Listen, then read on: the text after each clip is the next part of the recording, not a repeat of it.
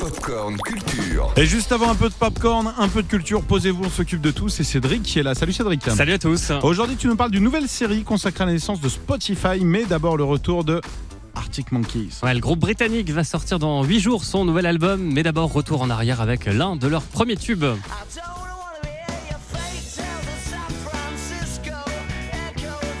Fake Tales of San Francisco, l'un des deux chansons qui figuraient sur leur tout premier EP, euh, le tout premier EP du groupe britannique sorti euh, en 2005, euh, voilà déjà. Et vous vous rappelez euh, certainement de, de MySpace Bah évidemment. Oh là là. On avait un. MySpace. Ouais, tous. On l'a encore Il faut qu'on le coupe. Oui, Sinon, vous allez retrouver des photos. Ouais, Voilà, il n'y a ça. plus qu'à chercher. hein. C'est grâce à ce site que les Arctic Monkeys se sont fait connaître alors qu'ils avaient du mal à trouver un label. Une page à l'origine créée par des fans du groupe. Le succès a été fulgurant. Écoutez Arnaud Merseman, le directeur général d'AEG Presence. Je me souviens, c'est parti en fusée vraiment très très fort et ça a insufflé un espèce de, renouveau euh, de ce rock anglais qui avait un petit peu disparu après la Britpop. En fait, il y avait eu un peu cette domination de la vague new-yorkaise avec les Strokes, les Raptures, les MGMT. Et euh, c'est vrai que la vague anglaise rock avait un petit peu disparu. Enfin, les derniers c'était Blur et Oasis, mais ça rentrait un peu dans la Britpop. Et c'est vrai que euh, ça a apporté vraiment un vent de frais. Euh, les Arctic Monkeys à cette époque-là, c'était une sonorité particulière, un accent hyper cockney particulier, euh, hyper euh, prononcé, des histoires de pub, des histoires de, de, de beuverie à 2h du matin typiquement anglaises. Et je pense que c'est ça qui les a propulsés et transportés là où ils sont. Il y a une vraie attente autour de ce groupe et c'est devenu une des têtes d'affiche majeures internationales aujourd'hui. Et ils le méritent. Et depuis, il y a eu six albums. Le septième, baptisé The Car, sortira la semaine prochaine, le 21 octobre.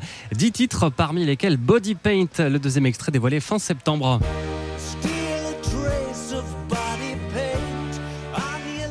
Et sachez euh, qu'Alex Turner et sa bande ont calé une tournée qui passera par euh, Paris-Bercy le 9 mai 2023. Une prévente avait lieu ce matin sur le site de l'Accor Arena qui été euh, rapidement épuisée. D'autres billets seront disponibles dès demain 10h dans les points de vente habituels. Je crois que c'est une occasion en or. Il y a un trou dans le marché. Comme personne ne veut être associé à Pirate Bay, personne n'ose lancer un vrai bon site de musique. Tu veux concurrencer la Silicon Valley?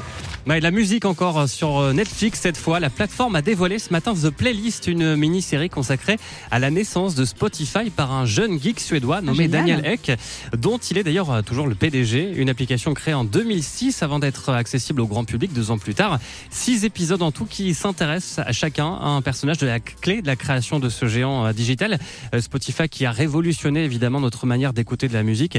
C'est très intéressant. Ça s'appelle The Playlist et c'est donc euh, dispo depuis ce matin sur Netflix. J'ai une fascination pour ces gars qui se lancent. Et moi, j'avais lancé Airbnb, en fait, où tu prêtes ta baignoire pour 2 euros et les gars qui n'ont pas de baignoire viennent prendre des bains. Ça a pas pris.